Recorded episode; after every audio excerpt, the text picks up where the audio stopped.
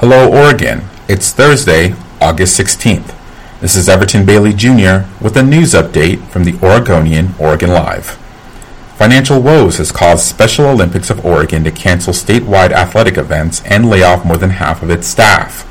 The nonprofit has lost money for four years, is in debt, and struggling to pay its bills.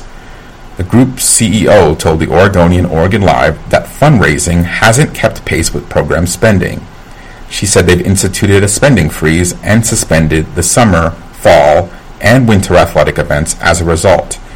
The nonprofit runs competitions around the state for 14,000 athletes with intellectual disabilities. State environmental officials now say an air quality advisory due to smoke from wildfires across the region could be lifted on Friday. Conditions are expected to improve today, and if all goes well, the advisory may be lifted by noon on Friday. It's not clear how long skies in the Portland area will remain hazy, though. Authorities recommend people stay indoors as much as possible. And finally, an Ohio man missing for six days while hiking on Mount St. Helens in Washington was found safe.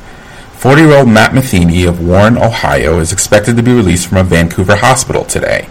His parents said he went days without water, survived on eating berries and bees he killed until he was found by a rescue crew nearly three miles away from the SUV he drove in.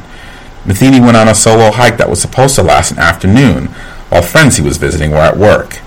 His mom joked that she was going to wring his neck for deciding to wear flip-flops during the hike. For these and more news stories, pick up today's copy of The Oregonian, or head to OregonLive.com.